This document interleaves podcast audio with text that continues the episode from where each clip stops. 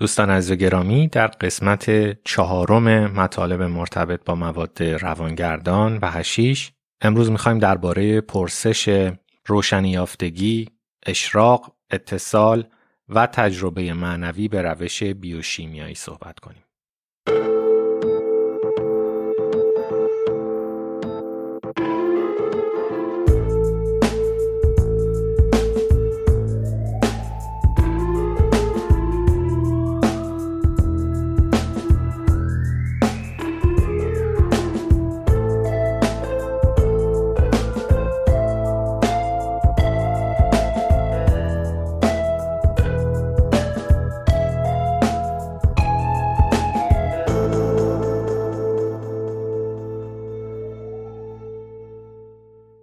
در قسمت اول این باور رو بررسی کردیم که بدن ما برای این مواد گیرنده داره. در قسمت دوم راجع به خلاقیت صحبت کردیم. در مورد خلاقیت من باید اضافه کنم که مطالعاتی در این زمینه انجام شده که آیا این مواد خلاقیت رو بالا می‌برن یا نه.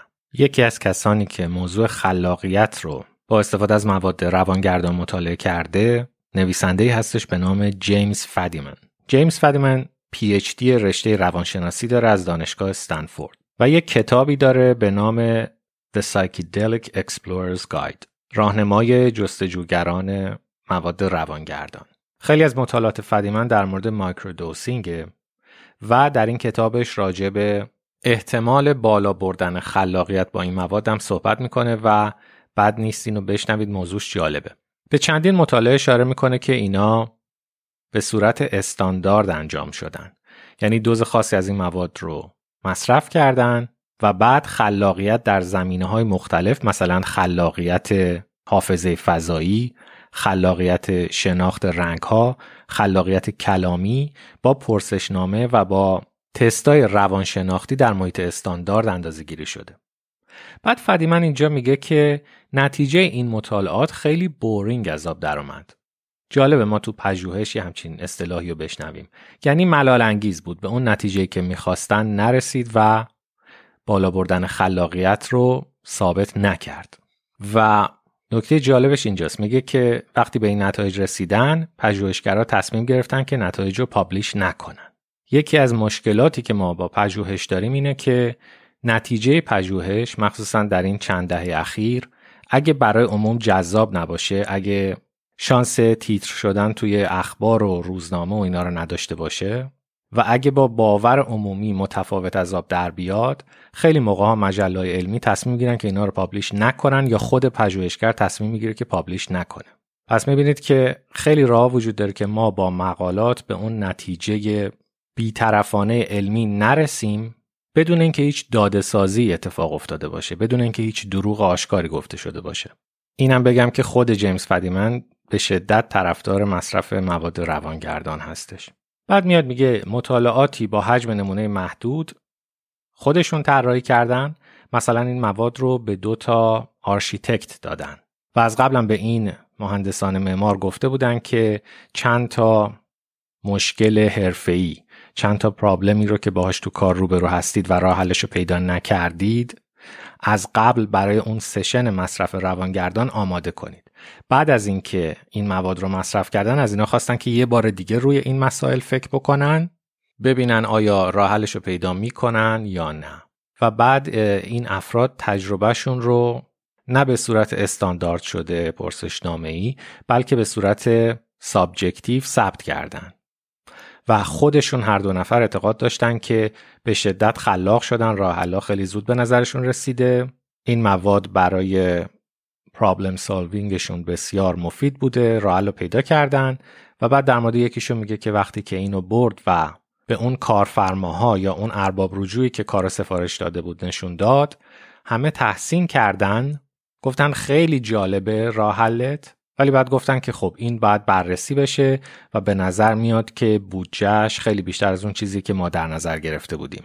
این دوباره باز برمیگرده به همون مبحثی که ممکنه که در قسمت ایده پردازی خلاقیت بالا بره ولی در زمینه پراگماتیک بودن عملی بودن و قابل اجرا بودن با محدودیت های این دنیا خیلی موقع ها این ایده پردازی ها به جای خاصی نمی‌رسه در اپیزود سوم راجع به پرسش اعتیاد صحبت کردیم.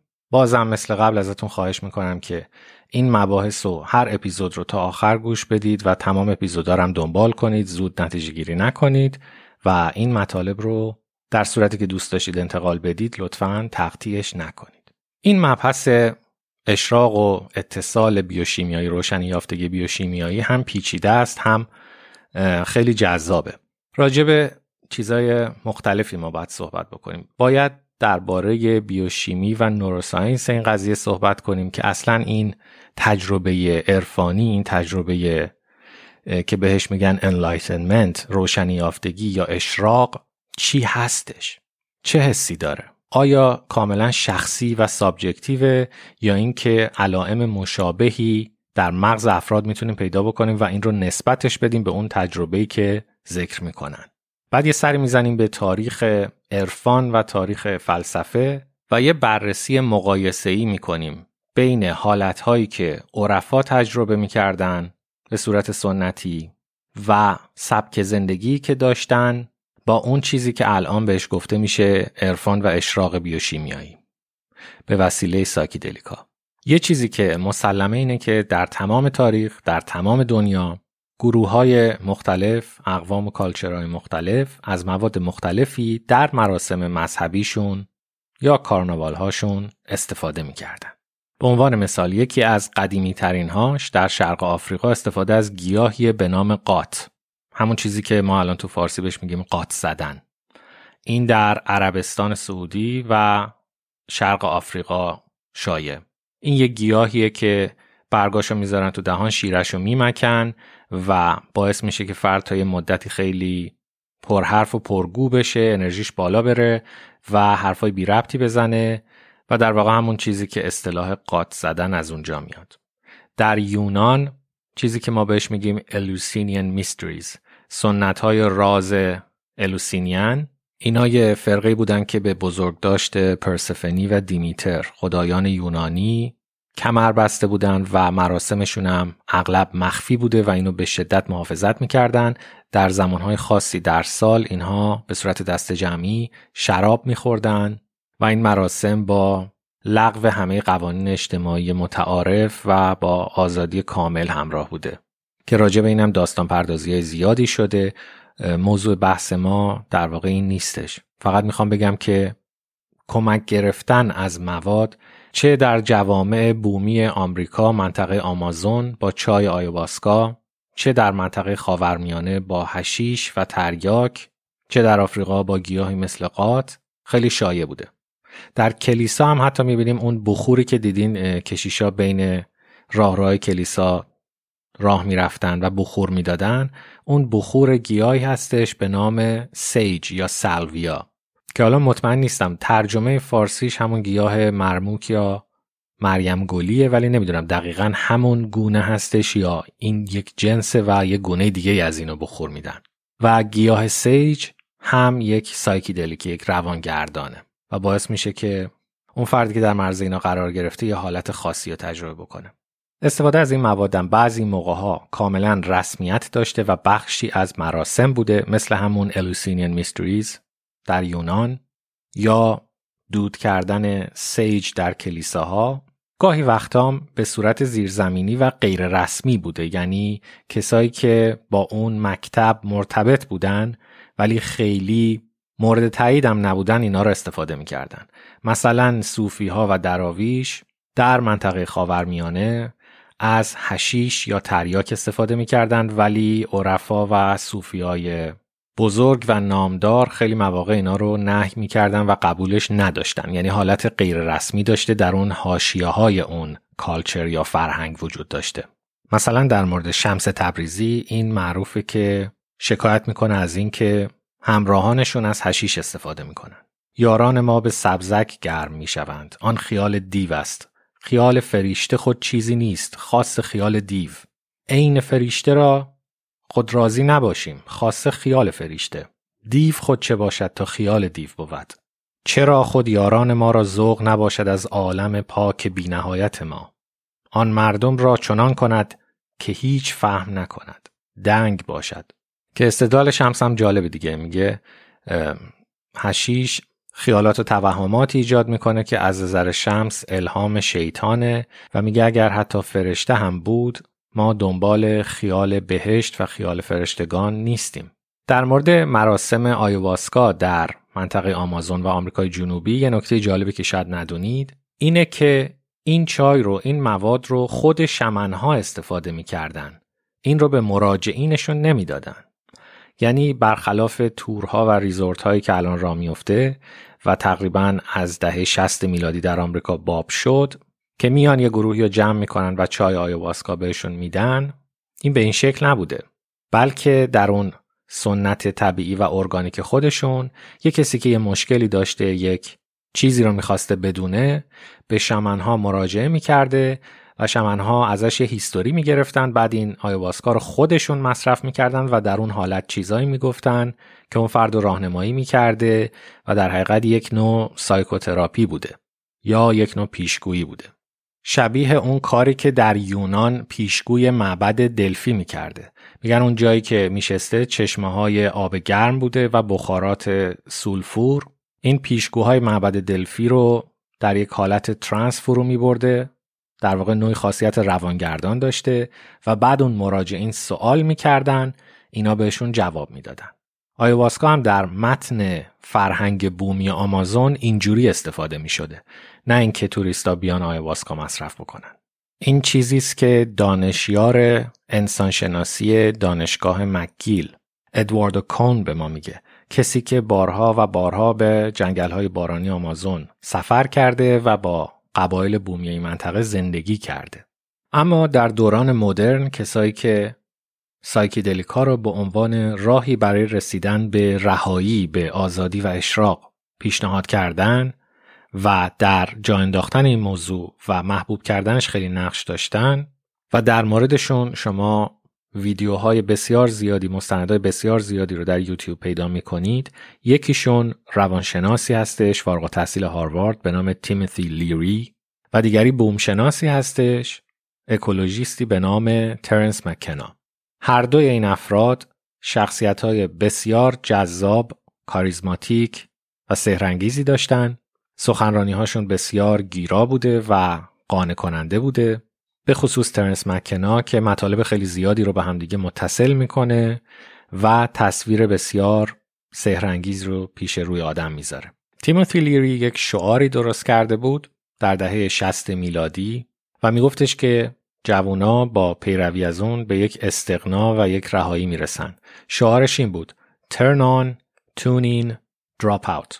یعنی روشن شو، همراه شو و رها شو. و خیلی تاکید می‌کرد برای اینکه کسایی که از این مواد استفاده می‌کنن به نوعی استغنا می‌رسن و در بازی تمدن در بازی جنگ و در بازی کسب ثروت و رفتن دنبال منافع شخصی و رقابت وارد نمیشن. ترنس مکنا در همین line حتی پیشترم رفت و اعتقاد داشتش که مواد psychedelic مخصوصا قارچای جادویی و همین جور حشیش نوعی از خودآگاهی رو به بشر میدن که ما رو به مرحله بعد میرسونه. و در گذشته هم اینا بودن که انسان رو از میمون و نخستی ها متمایز کردن خلاقیتی رو باعث شدن که تمدن شکل گرفت. حالا در مورد این فرضیات در قسمت های بعدی بیشتر صحبت می‌کنیم ولی هر دوی این افراد تا حدود زیادی باور داشتن که یک چیزی شبیه حالت معنوی، حالت فقر و استغنا در اثر این مواد حاصل میشه. خب این پس شد زمینه تاریخی قضیه که خیلی کوتاه و مختصر راجبش صحبت کردیم فعلا. اما بذارید ببینیم که از دید بیوشیمی مغز و neuroscience این تجربه اشراق، روشنی یافتگی، اتصال، معنویت بالاخره این چی هستش ببینید وقتی که ما آدما رو با روش functional MRI بررسی می‌کنیم یعنی در امارای بر اساس میزان جریان خون مناطق مختلف مغز. وقتی اینا رو بررسی می‌کنیم ببینیم کدوم قسمت ها فعالترن چون قسمت هایی که فعالترن خون بهشون هجوم میاره. ما می‌بینیم وقتی افراد هیچ کار خاصی نمی‌کنن. ساکت دراز کشیدن و به هر چیزی که دلشون می‌خواد فکر می‌کنن. اصطلاحا وقتی که ما میریم در اون حالت شیشو بش کردن برای زندگی یا خودخوری یا برودینگ به انگلیسی یعنی فکر کردن تا هم با نگرانی و دقدق مندی یا افکار روزانه. خیال بافی های روزانه قسمت های مختلفی از مغز همزمان با همدیگه جریان خونشون زیاد میشه. این قسمت ها رو که گفتیم تا حدودی هم گنگه یعنی کاملا هم به صورت دقیق با چاقوی علم شکافته نشده بهش میگن Default Mode Network شبکه حالت پیشورز مغز. و کارهایی که به این قسمت نسبت دادن گفتم وقتی افراد ساکت میشینن و به هرچی دلشون می‌خواد فکر می‌کنن بدون هیچ محرک بیرونی این کارا بهش نسبت داده شد. یکی این که به ما اون حس خیشتن رو میده. یعنی چیزی که ما ویژگی خودمون می‌دونیم و باهاش تمایز می‌ذاریم بین خودمون و دیگران. Sense of self.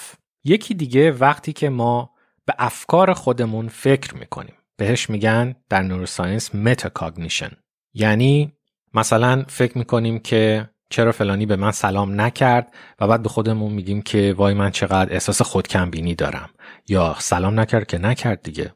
یا وقتی که افکار خودمون رو تحلیل می‌کنیم که فلان واکنش دیگران از روی خیرخواهی بوده یا از روی بدخواهی بوده.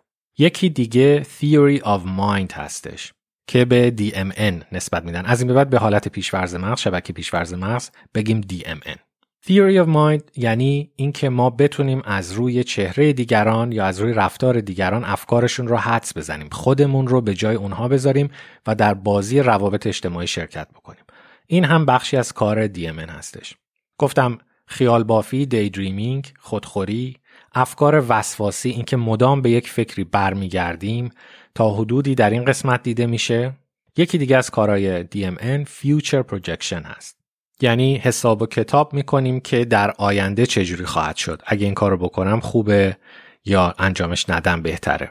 دو تا از جاهایی که این شبکه به صورت بیمارگونه بیش فعال میشه یکی وسواسه و یکی افسردگی.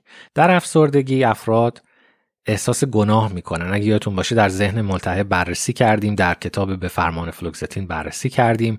گفتیم که این افراد از دوران باستان حتی ما فسیل افسردگی رو داریم شرح حالی که میدن این بوده که می‌گفتن نکنه که دنیا از روی دوش اون اطلس اون پهلوان افسانه ای بیفته. یه همچین خودخوری های دغدغه هایی که از دید آدمای نرمال ممکن عجیب و غریب به نظر بیاد. حالا وقتی که سیلوسایبین خالص یا LSD به افراد داده میشه دیدن که در fMRI فعالیت منطقه DMN به شدت کم میشه و طیفی از اتفاقات یعنی اون احساس خیشتن تا حدود زیادی کم میشه و حتی شاید از بین بره. فکر کردن درباره فکر کردن از بین میره. اینکه دیگران درباره شما چه فکری می‌کنن تا حدود زیادی کم میشه. خودخوری ها وسواس ها و ترس از آینده حساب و کتاب کردن ها شیش و بش کردن ها به ناگهان از بین میره. اگرم بیایم فکر بکنیم اون چیزی که در تجربیات معنوی عرفانی و اشعار شعرا به صورت خیلی بارز ذکر میشه به عنوان تجربه معنوی این از خود بیخود شدن و حالت بیخیشتنی هستش. میان عاشق و معشوق هیچ حائل نیست تو خود هجاب خودی حافظ از میان برخیز. یا میگن که من آب شدم سراب دیدم خود را. دریا گشتم حباب دیدم خود را. آگاه شدم تمام دیدم قفلت بیدار شدم به خواب دیدم خود را. پس اون چیزی که میشه گفت مخرج مشترک یا فصل مشترک تمام تجربیات عرفانی و معنوی هستش حداقل از یک نظر اون چیزی که خیلی بارزه. اون حالت از دست رفتن self هستش. در اصطلاح neuroscience به این میگن ego disintegration یا ego dissolution منظور از ego همون ego ی روانکاوانه فروید نیستش. منظور self ه منظور شخصه یعنی ایگو از بین میره در تجربیات شخصی افرادی که مطالعه شدن با LSD و سیلوسایبین و روانگردان های دیگه چیزی که اینا ذکر کردن مثلا این بود که دیدم مرز اشیا داره از بین میره انگار اشیا دارن به هم میرزن رنگ ها به هم دیگه نشت می‌کنن و بعد میگن احساس کردم که نمی‌دونم کجا من تموم میشم و جهان بیرون شروع میشه. عده دیگه ای گفتن که کاملا حس کردم که مردم. یعنی گفتم مردن اینجوریه. در واقع برخواستن هجاب یا از بین رفتن نفس. یا مثلا در تذکرت الاولیای عطار در یکی از شرح یکی از عرفا میگه که یه نفر لاف می‌زد بهش گفتش که ما مثل پیلیم و تو پشه. بعد اون عارف جوابشو داد که آن پشه هم تویی ما هیچ نیستیم ما خود در میان نیستیم. اما خب ما اگه بخوایم واقعا یه کار علمی کرده باشیم وقتی می‌بینیم که با بررسی FMRI در مصرف مواد روانگردان فعالیت شبکه پیشفرز مغز کم میشه باید ببینیم در چه حالات دیگه هم این اتفاق ممکنه بیفته. و شنیدنش جالبه. یکی از حالاتی که باعث این قضیه میشه بیخوابی های طولانیه یعنی محرومیت از خواب sleep deprivation. شاید ماها خیلی تجربه عرفانی نداشته باشیم و بیشترمون هم مواد روانگردان مصرف نکردیم. ولی تجربه محرومیت از خواب رو داریم. اگر بیخوابی طولانی بشه مخصوصا کسایی که کشیک دادن شاید اینو این تجربه رو داشته باشن. بعد از یه مدتی یه حالت سرخوشی ایجاد میشه. گاهی وقتا به این میگن سکند ویند در اون حالت سرخوشی آدم خیلی سلفلس میشه. یعنی این احساس داره که هر کاری که به آدم رجوع میشه آدم میگه چرا که نه؟ یه جوری انگار آب که از سرگذشت چه یک وجب چه ده وجب. پس یکی از اون حالتهایی که DMN رو غیر فعال می‌کنه خودخوری و اون حالتهای شیشو بش کردن و از بین می‌بره محرومیت طولانی از خوابه. حالا منظورم این نیستش که این چیز خوبیه ولی پدیده های مشابه رو داریم بررسی می‌کنیم از نظر علمی. یکی دیگه از اونها CBT Cognitive Behavioral Therapy درمان شناختی رفتاری. باز مصرف داروهای SSRI برای افسردگی و وسواس مثل مثلا فلوکستین اینا هم DMN رو کم می‌کنن. اصلا شاید به همین ترتیبه که اون خودخوری ها و احساس گناه رو از بین می‌برن. کتامین که مکانیزم اثر متفاوتی داره با بیشتر psychedelic های مثل قارچای جادویی LSD psilocybin اونم باز همین کارو می‌کنه. در عین حال کتامین داروی بیهوشی هم هست. یکی دیگه از اینا deep brain stimulation هستش. تحریک عمق مغز به وسیله الکتریسیته DMN رو غیر فعال می‌کنه. و جالبه بدونید که مراقبه مدیتیشن ذهن آگاهی mindfulness هم یه همچین اثری داره. و قسمت های پیش‌فرض مغز رو شبکه پیش‌فرض مغز رو ساکت می‌کنه. اما یه نکته جالب ترش اینه که پلاسیبو دارونما هم می‌تونه فعالیت دیمن رو کم بکنه. یعنی انگار انسان اگر به خودش تلقین بکنه زحمت بکشه فشار بیاره یا هر جوری به خودش بباورونه می‌تونه اون صدای نقاد درونی رو خاموش بکنه حتی با دارونما یکی از نوروساینتیست هایی که خیلی در زمین سایکیدلیکا مطالعه کرده دکتر رابین کارهارت هریس هستش از کالج امپریال لندن. و میگه که وقتی که ما به افراد سیلوسایبین دادیم دیدیم که دامنه امواج مغزی کاهش پیدا کرد. amplitude ش کاهش پیدا کرد. وقتی که با EEG بررسی کردیم الکتروانسفالوگرام. چه موقع دامنه امواج مغزی کم میشه؟ وقتی که امواج مغزی نورون ها از حالت firing هماهنگ خارج بشن. وقتی که همه با هم دیگه در واقع موج مکزیکی ایجاد می‌کنن خب یک دامنه زیادی ایجاد می‌کنه در مغز. اگر هر کی ساز خودش رو بزنه این امواج همدیگر رو کنسل می‌کنن و دامنه امواجی که اون دستگاه EEG از سطح جمجمه ثبت می‌کنه کاهش پیدا می‌کنه. این حالت رو بهش میگن ناهماهنگی desynchrony بنابراین سیلوسایبین یکی از کاراش اینه که desynchrony ایجاد می‌کنه در firing و شلیک نورون های مغز. باز کارهارت هریس میگه که اگه بخوایم فرویدی به قضیه نگاه بکنیم از دید رفتارشناختی و در حقیقت واکنش subjective ی که افراد ازش حرف می‌زنن اون ego dissolution یک جور regression فرویدی ایجاد میشه. یعنی افراد انگار کودک میشن. وقتی کودک میشن چه حالتی پیدا می‌کنن؟ اگه فکر بکنیم ویژگی بزرگسالی اینه که ما نسبت به همه چی تا حدود زیادی مشکوکیم. مثلا اگه یه دفعه یه نفر بیاد بگه که امروز مثلا تو حیاط دانشگاه یه بشقاب پرنده نشسته بود خب ما با بدبینی و شک و تردید زیاد به این قضیه فکر می‌کنیم. مرتب می‌خوایم تستش بکنیم. این موضوع رو بهش میگن reality testing یعنی مدام ما تست از واقعیت می‌گیریم ببینیم موضوعات حقیقت دارن یا نه. این reality testing تحت تاثیر سیلوسایبین و psychedelic ا کم میشه و magical thinking افزایش پیدا می‌کنه. و magical thinking یکی از ویژگی های کودکیه. ما تو کودکی اگه ببینیم شاخ و برگ درخت ها تکون می‌خورن فکر می‌کنیم که سوپرمن رو درخت نشسته. اما در یک حالت دیگه هم این magical thinking و ارتباط دادن بیش از حد وقایع به هم دیگه بدون اینکه تست واقعیت ازشون بگیریم زیاد میشه و اون اسکیزوفرنی، جنون و سایکوز هست. شاید به این خاطره که یکی از اسامی اولیه که به این مواد دادن psychotomimetic بود یعنی تقلید کننده سایکوز. یه اسم دیگهش گفتیم hallucinogenic بود توهمزا و بعد که یه خورده دیدا فرق کرد با روایت های کنونی که تو جامعه از این مواد وجود داره بعد به اینا گفتن psychedelic. psychedelic یعنی اینکه سایکی روح و روان رو آشکار می‌کنن بروز میدن و نمایان می‌کنن. این مواد معمولا تحریک کننده نورون های در مغز هستند که رسپتور نوع خاصی از سروتونین رو دارن. سروتونین 2A و در قشر مغز اینها در لایه پنجم کورتکس قرار دارن. بهشون میگن نورون های هرمی یا پیرامیدال این لایه به شدت حالت ارتباطی داره. یعنی وقتی که شما یک پدیده رو می‌بینید این لایه به شما کمک می‌کنه تا به یک context برسید. ببینید که این رو در چه شرایطی تجربه کردید. اگر این لایه به کمک سیلوسایبین و psychedelic ا بیش از حد تحریک بشه واقعه‌ای اتفاق میفته که دکتر هریس بهش میگه inference without evidence. یعنی ما نتیجه گیری های زیادی می‌کنیم بدون اینکه شواهدی براش وجود داشته باشه. از یه طرف شبکه پیشورز خاموش شده ما تست واقعیت نمی‌گیریم. از یه طرف برگ درختان رو گلها رو رفتار آدمها رو تصاویر و فضای بیرونی رو بلافاصله به چیزای بسیار بسیار زیادی ربط میدیم. نتیجه گیری می‌کنیم بدون اینکه شواهد بیرونی وجود داشته باشه. شاید یکی دیگه از علتهایی که افراد توهم بینایی می‌زنن این باشه.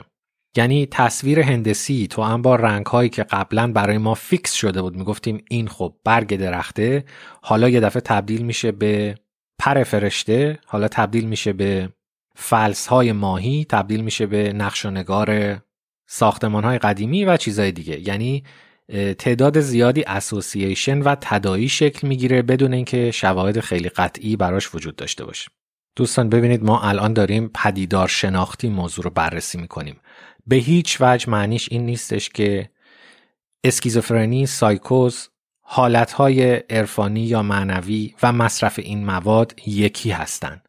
بلکه داریم میگیم به صورت ایزوله به صورت جدا پدیده های زیادی هستند که در مغز یک نمای واحد ایجاد می‌کنن. مثل تحریک نورون های لایه پنجم مثل خاموش کردن DMN مثل ماجیکال تینکینگ و غیره. بنابراین اینا رو هر کدوم رو در جعبه های خاص خودشون قرار بدید و بلافاصله نتیجه گیری نکنید که ای پس اینا یه پدیده است. گفتیم بیخوابی، آی حتی دارونما هم می‌تونه بعضی از این حالات رو به وجود بیاره. به عبارت دیگه واقعیت خیلی خیلی خیلی پیچیده تر از اونیه که بخوایم یک تناظر یک به یک برقرار بکنیم. اما بیایم یه ذره وسیعتر و کلانتر نگاه بکنیم به لذتهای این زندگی و دردهای این زندگی. اون که میگیم زندگی رنجه یه فصل مشترکی هم بین رنجهای زندگی وجود داره و اون آگاهی ناخوشایند از اوضاع. یکی از بزرگترین لذتهای زندگی شاید خواب باشه و اتفاقی که در خواب میفته یکیش همین برخواستن آگاهی هستش. حالا می‌بینیم نه تنها محرومیت از خواب بلکه مرحله خاصی از خوابم باز می‌تونه همین حالت رو ایجاد بکنه. یعنی شبکه DMN رو غیر فعال کنه خودخوری ها وسواس ها و اون گفتگوهای ناخوشایند درونی رو برداره. یکی دیگه از اون لذت های زندگی تجربه اوج لذت جنسیه و بازم افراد چیزی که ذکر می‌کنن در اوج لذت جنسی این هستش که مرز بین دو نفر تقریبا فرو میریزه و فرد اصلا نمی‌دونه که وجود داره. با هم یکی میشن افراد. بنابراین تجربه سلف به صورت مرزهای کشیده شده بین فرد و دیگران اون وقتی فرو میریزه تجربه خیلی شیرینیه. در عشق این اتفاق میفته در اوج لذت جنسی به شدت این اتفاق میفته افرادی که میرن استادیوم و برای یک تیمی هورا می‌کشن و با هم دیگه یکی میشن در واقع اون تجربه که گوستاو لوبون در مورد جماعت ذکر می‌کنه اونم باز یک ego dissolution هستش و در واقع انگار ناپدید شدن نفس و لذت خیلی زیادی داره. اما خیلی ساده تر از اون اگه ما فکر بکنیم بدن ما function های بسیار زیادی داره که هر کدوم اینا اگر که ما ازش آگاه بودیم بسیار ناخوشایند می بود.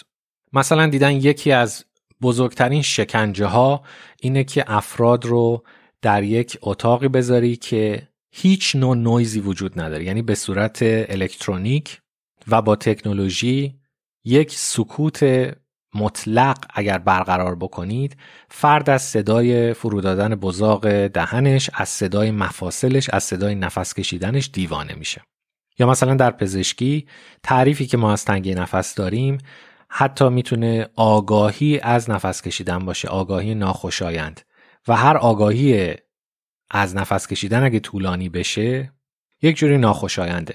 یا تعریف تپش قلب که یک ضربان نامنظم قلبی هستش با آگاهی از تپش قلبم ارتباط پیدا می‌کنه ما تقریبا از وجود عضلات و مفاصلمون بیخبریم تا اینکه درد بگیرن و وقتی که ازش خبردار میشیم این اتفاق اتفاق خوشایندی نیستش بنابراین اون بیخبری خوشخبری و از خود بیخود شدن مثل یه طیف میمونه که قسمت لذت بخشش خیلی فراتر از اون چیزی هستش که ما بهش فکر می‌کنیم. یکی دیگه از تجربیات لذت بخش اینه که فرد از گذر زمان خبر نداره. یعنی گفتیم احساس پروجکشن به آینده درک از زمان هم انگار در دیمن اتفاق میفته و یکی از اون حالت های لذت بخش حالت جذبه flow یا غرقگی هستش که در اون هم ما گذر زمان رو نمی‌فهمیم و در تجربه psychedelic هم انگار فرد گذر زمان رو متوجه نمیشه. یکی از کارهایی که DMN می‌کنه قضاوت مدام در مورد پدیده ها و وقایع هستش و یکی از جاهایی که اصلا دستور تمرینیش اینه که قضاوت نکن قضاوت نکن در ذهن آگاهی مدیتیشن و mindfulness که بهش میگن non-duality meditation مراقبه ای که سعی می‌کنه دوگانگی رو برداره. از دیگر حالاتی که شبیه psychedelic ها اون firing یا تحریک ناهمزمان نورونهای قشر مغز رو باعث میشه خواب مرحله رم هستش. اگه دقت بکنید در خواب رم هم گفتیم یکی از جاهایی هستش که انگار خلاقیت بالا میره. خیلی از مسائل ممکنه که حل بشه. ایده پردازی در خواب رم به شدت بالا میره. و همینجور ما در خواب رم کودک میشیم و تفکر جادویی پیدا می‌کنیم. بازم این پدیده از نظر fMRI تا حدود زیادی شبیه پدیده سایکیدلیک هستش. یکی دیگه از اون پدیده هایی که حالت مشابه داره بعضی موقع ازش استنباط عارفانه میشه تجربه های نزدیک به مرگ هست. بهش میگن NDE Near Death Experience. بازم در اون دیدن که دیسینکرونی ناهماهنگی شلیک نورون های قشر مغز در لایه خاصی به شدت بالا میره. اما قسمت جالبش چیه؟ برعکس دیسینکرونی اگر نورون های مغز خیلی همزمان با همدیگه شلیک بکنن موج مکزیکی های وحشتناک را بندازن این رو بهش میگن هایپر سینکرونی و این در تشنج دیده میشه سیجر ممکنه در دیپرشن دیده بشه. مثلا دیدید که گاهی وقتا افراد افسرده ممکنه ناگهان به حق شدید بیفتن و انگار که اصلا در آستانه تشنجن از غم از شدت رنج. این حالت با هایپرسینکرونی نورون های قشر مغز همراهه. عجیبه در بیهوشی و در خواب عمیق هم ما هایپرسینکرونی رو می‌بینیم. بازم این به این معنی نیستش که این پدیده ها یکسان هستن. فقط می‌تونیم بگیم که مشابهت های بینشون دیده میشه. مبنای تمام اینها نوروساینس و بیوشیمیه. اما نوروساینس و بیوشیمی چیز ساده ای نیستش. بخشای شما متوجه شدیم و پیچیده‌تر از این حرفاست به جای که بیایم بیوشیمی رو انکار بکنیم بگیم دوپامین چرت و پرته نمی‌دونم سروتونین چرت و پرته. به جای که بیایم نوروساینس رو انکار بکنیم بهتر که نه از این ور بوم بیفتیم و نه از اون ور. یعنی مبنای علمیش رو درک بکنیم. شباهت های این حالات رو که با مواد دست میده با حالت های عرفانی با نمی‌دونم محرومیت از خواب با حتی درمان شناختی رفتاری استثارهای همه اینا رو ببینیم و سعی بکنیم که نقاط رو به همدیگه وصل بکنیم و دایره آگاهی و دانش رو بیشتر بکنیم. داشتیم راجع به خداگاهی ناخوشایند صحبت می کردیم راجع به تنگی نفس تپش قلب نمی‌دونم درد ازولانی و اون رنج هستی بار هستی صحبت کردیم. یکی دیگه از اون تجربه ناخوشایند self-awareness زیاد افراد هستش. یعنی وقتی که افراد مثلا می‌بینید در یک جمعی دارن صحبت می‌کنن یا در یک جمعی هستن این خیلی خیلی آشکاره در کسایی که به شدت self-aware ن یعنی مدام مشغول کنترل خودشون هستن و مدام انگار دارن فیدبک می‌گیرن که من پسر خوبیم من دختر خوبیم این حرفی که زدم خوب بود خوشت اومد. به شدت ما متوجه این هستیم که چه کسایی self-aware ن زیاد و اینم باز شاید در همون طیف قرار بگیره از نظر آگاهی ناخوشایند. و حساب بکنید که خب وقتی افرادی که psychedelic مصرف می‌کنن یا به هر طریق دیگه با مراقبه یا تمرینات معنوی این self-awareness از بین میره چقدر باید تجربه شیرین و خوشایندی باشه. بنابراین یکی از دوستان پرسیده بود که این واقعیه اون چیزی که تجربه می‌کنم بله هم در تصویر برداری مغز رو می‌بینیم هم در نوروساینس مبنا داره و بیوشیمی مغز رو تغییر میده. تمام این حالت ها یک مبنای بیوشیمیایی دارن و قابل انکار نیستن. فقط صحبت از اینه که ما بهترین روشی که می‌تونیم به این استاتوس های بیوشیمیایی برسیم چیه؟ آیا بهترین روش اینه که یه سطل بذاریم بالای سرمون این مواد رو مصرف کنیم شروع کنیم به توهم زدن و استفراغ کردن و یک نفرم مواظبمون باشه که به قول معروف سوتی ندیم یا اینکه از روش های دیگه استفاده بکنیم. یکی از چیزهایی که به شدت تفاوت ایجاد می‌کنه اینه که آیا ما بدون نیاز به یک اسای بیوشیمیایی بدون اینکه بخوایم بلیت بخریم و سوار این چرخ و فلک بیوشیمیایی بشیم آیا می‌تونیم این حالتها رو در خودمون احضار کنیم؟ آیا می‌تونیم اون self-awareness ناخوشایند رو کم بکنیم؟ به قول معروف دسترسی on demand به این موضوع داریم یا اینکه نه فقط با این مواد به این قضیه می‌رسیم. و این میشه مبنای همون چیزی که می‌تونه اعتیاد ایجاد بکنه. برای اینکه لازم نیست یه ماده مستقیم در مغز محور دوپامین رو تحریک بکنه. جلسه قبلی صحبت کردیم راجع به این. هر چیزی که یک تجربه به شدت خوشایند ایجاد بکنه به نحوی که یادگیری ایجاد بکنه می‌تونه باعث بشه که مغز بخواد و دوباره این رو امتحان بکنه.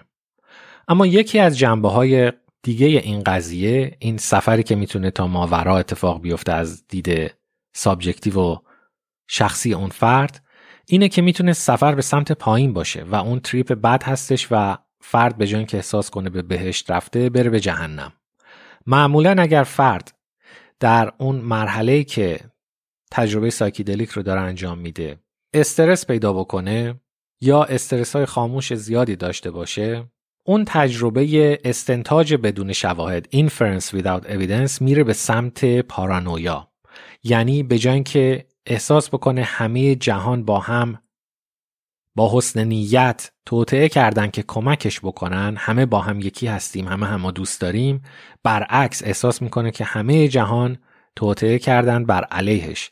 و این می‌تونه یک جهنم بسیار وحشتناکی باشه و چون تحت تاثیر مواد بیوشیمیایی ایجاد شده به راحتی هم پادزهری نداره که اون لحظه شما بتونید اینو متوقفش بکنید. ممکنه بشه آرام بخشای به فرد داد ولی اون تجربه رو نمیشه بدون از بین رفتن اثر اون ماده به صورت طبیعی متوقفش کرد. و حتی اون تداعی ها می‌تونن تسهیل نورونی ایجاد بکنن و به همین دلیل که میگن می‌تونن افراد مستعد رو بعدا اسکیزوفرن بکنن و psychotic بکنن.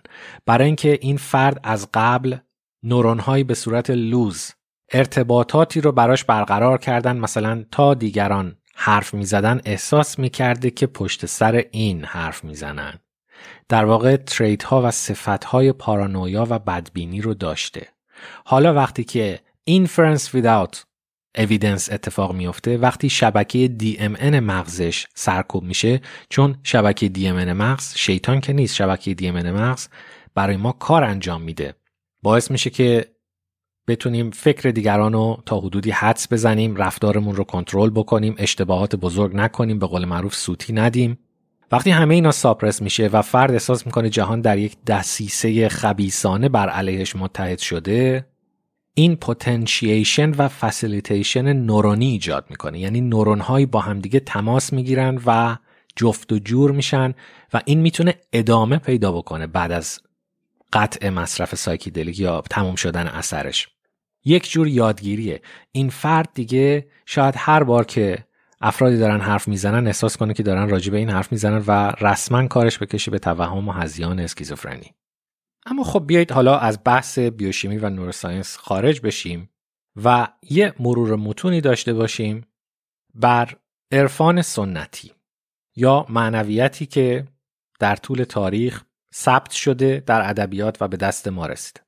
یه نکته جالبی که می‌بینیم خیلی از افراد به مواد سایکیدلیک اینجوری فکر می‌کنن که قرار نیستش که فرد مدام اینها رو مصرف بکنه بلکه باید یک ضربه به فرد بزنه و در حقیقت اون ناباوریش رو به پیچیدگی این جهان به جادویی بودن این جهان ازش بگیره تا اینکه اون فرد قدم در راه سلوک بذاره و خودش رو کشف بکنه و باعث self-discovery بشه.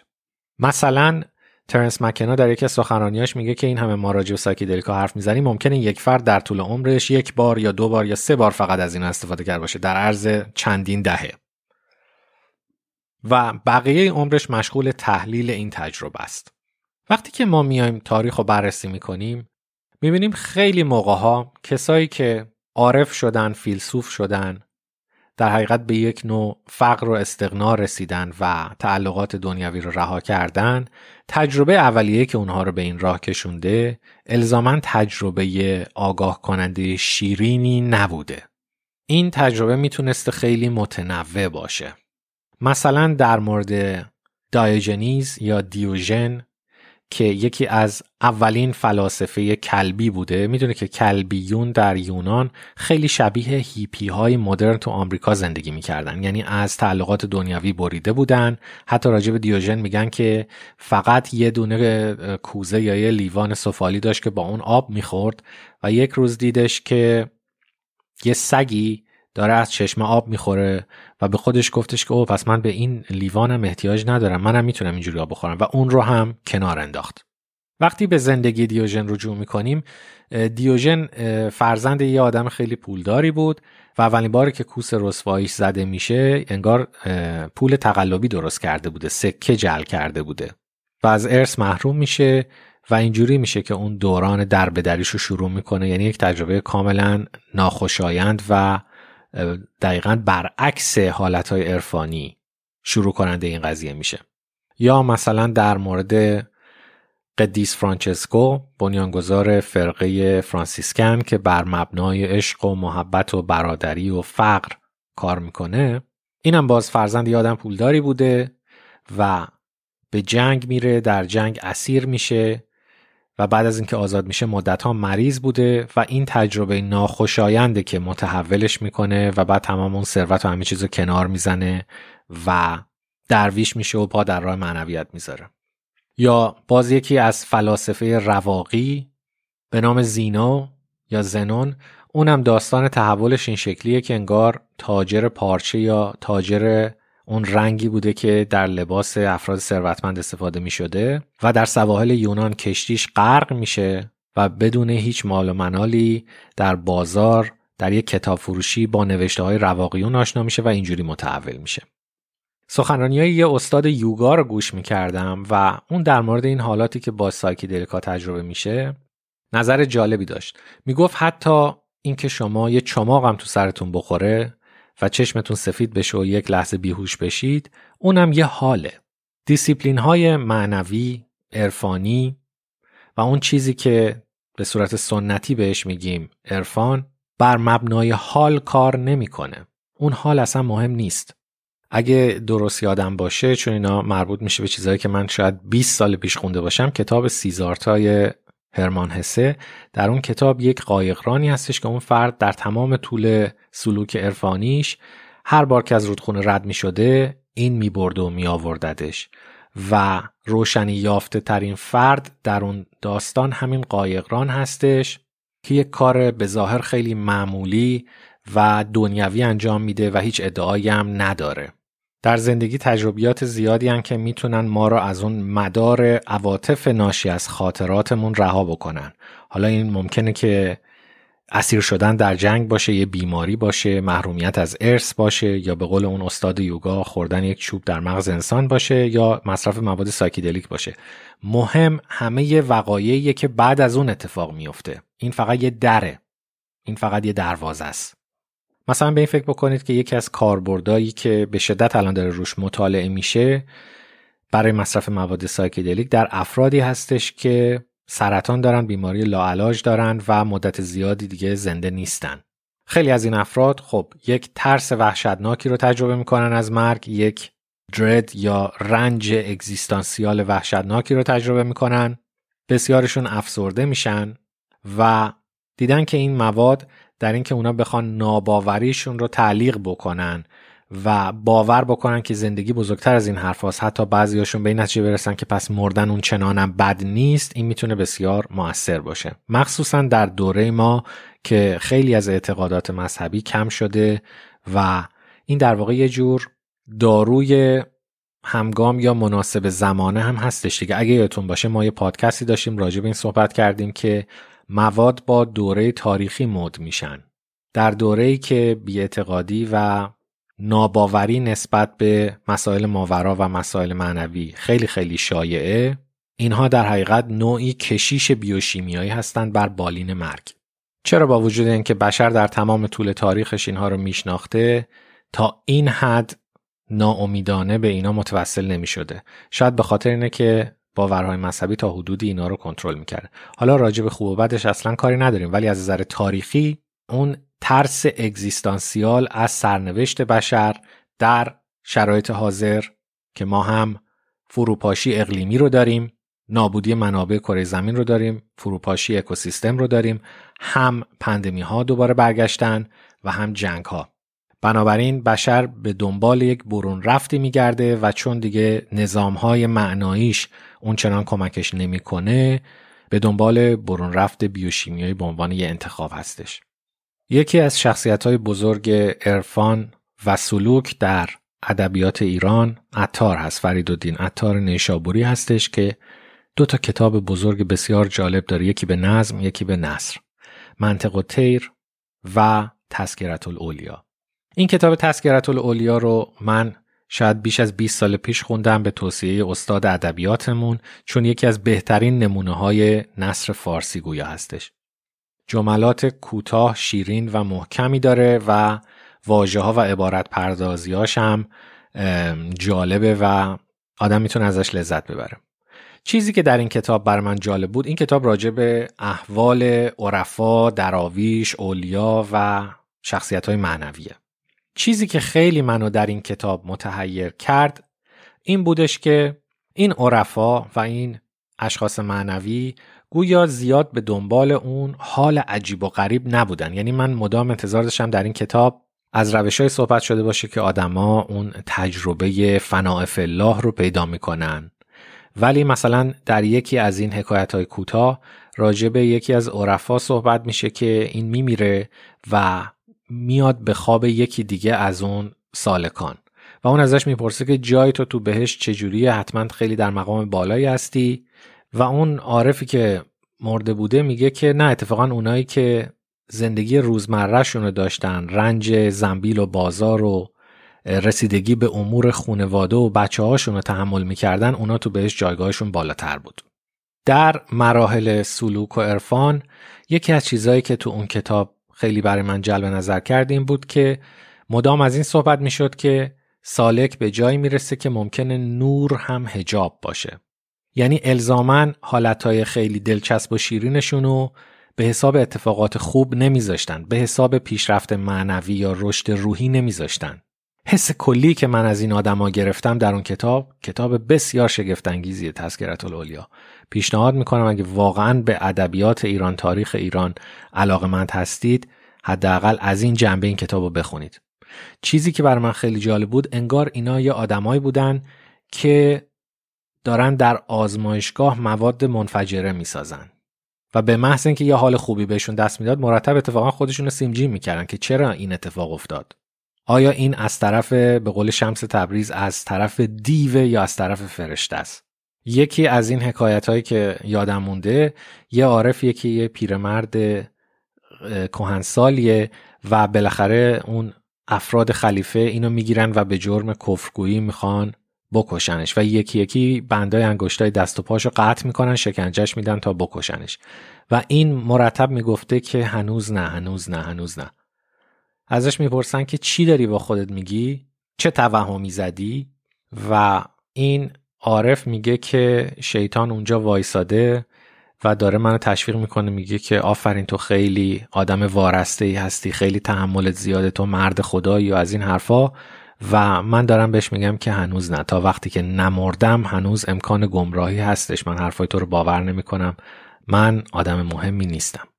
یا تعمد داشتن که خودشون رو کوچیک بکنن. یعنی اون ego dissolution رو به صورت یه دفعه چسبیدن به سقف تجربه نمی‌کردن.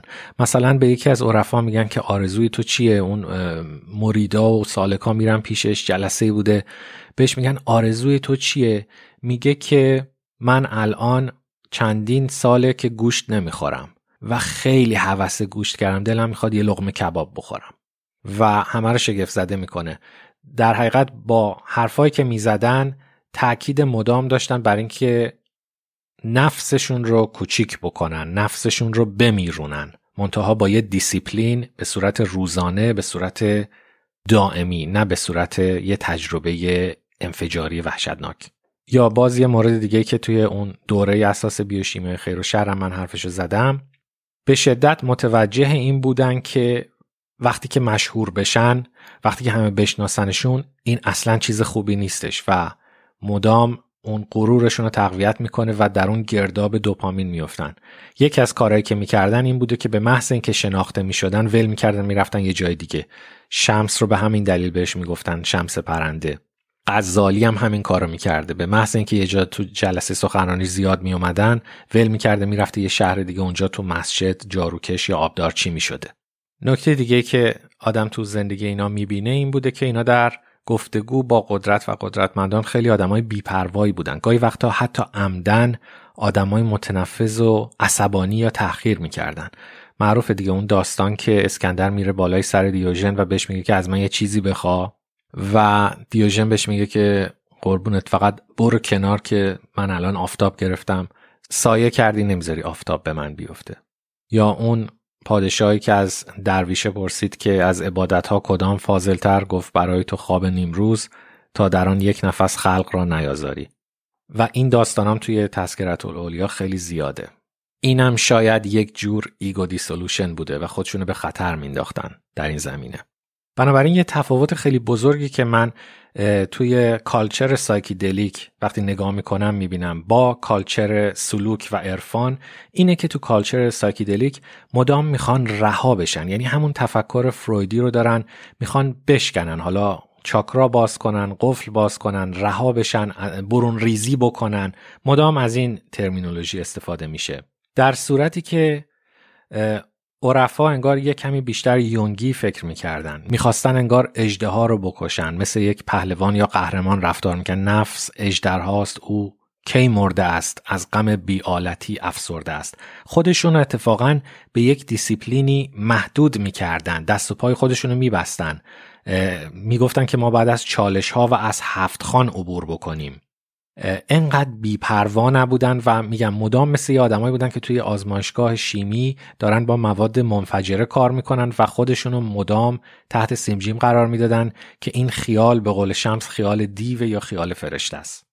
و این اصلا دوستان نیازی به باور به ماورا طبیعه نداره. تفاوتش از نظر شیمیایی در اینه که گویا این افراد متوجه تفاوتهای بیوشیمیای مغزشون شده بودن و می‌خواستن یک تعادل ایجاد کنن یک بالانس ایجاد کنن. دنبال این نبودن که دوپامین رو به حد اکثر برسونن یا سروتونین رو به حد اکثر برسونن بلکه می‌خواستن یک سمفونی زیبای بیوشیمیایی در مغزشون ایجاد بکنن. این البته تعبیر منه و درک من هستش از این موضوع. اما واقعیت نوروساینس و بیوشیمی مغزم اینه که ما باید اینا رو بشناسیم این مواد رو اما به دنبال میکرو منیج کردنشون به دنبال انگولک کردن و دستکاری نقطه‌ای اینا نباید باشیم مثالی که من در اون دوره اساس بیوشیمی خیر و زدم این بود که شما حساب کنید یک فرش دستباف ابریشم دارید با یک نقشه بسیار بینظیر که تار و پودش نوروترانسمیترهای بیوشیمیایی مغز شماست. این خیلی ذوق و سلیقه نیستش که روی این فرش بینظیر قدیمی شما بخواین یک قالیچه فرش ماشینی پهن کنید چون شنیدید که قالیچه کوچیکتر میندازنش رو فرش بزرگتر. یا یه نفر اگر در یک سمفونی بسیار باشکوه شروع کنه سوت زدن یا سازدهنی زدن این خیلی لطفی نداره. من micromanage کردن نقطه‌ای بیوشیمی مغز رو اون می‌دونم. اصلا موافق این نیستم که ما بیوشیمی مغز رو رد بکنیم یا تحقیر بکنیم چون این دیگه fact علمی کارش نمیشه کرد. اما این که بخوایم باهاش بازی بازی بکنیم و اون پیچیدگیش رو حق مطلب رو در موردش ادا نکنیم و به جا نیاریم اینم شاید خیلی فکر درستی نباشه. به قول حافظ اگه ما این کار رو بخوایم بکنیم همونه که جز قلب تیره نشد حاصل و هنوز باطل در این خیال که اکسیر می‌کنند. دید من صرفا یه دید طبیعیه. من سالک نیستم قطعا. گفتنم نداره. ولی حداقل وقتی بررسی می‌کنم می‌بینم که این دو کار این دو culture از یه جنس نیستن. culture اشراق بیوشیمیایی و culture عرفان و سلوک از یک جنس نیستن. عرفان و سلوک یک حال نیست یک رژیم یک process یک روند و نظام و دیسیپلینه. حالا خوب یا بد دیگه اصلا به اونش کاری ندارم. فقط بررسی متون دارم انجام میدم من اینجا. خب دوستان این مبحث هم تا جایی که بزاعت من بود بهش پرداختیم. یک مبحث دیگه خواهیم داشت راجع به کاربردهای مدرن درمانی مواد روانگردان و کانابیس. بعد از اون یه اپیزود راجع به اقتصاد و اپیزود نهایی راجع به سیاست روز این مواد صحبت می‌کنم. از اینکه شنیدید متشکرم.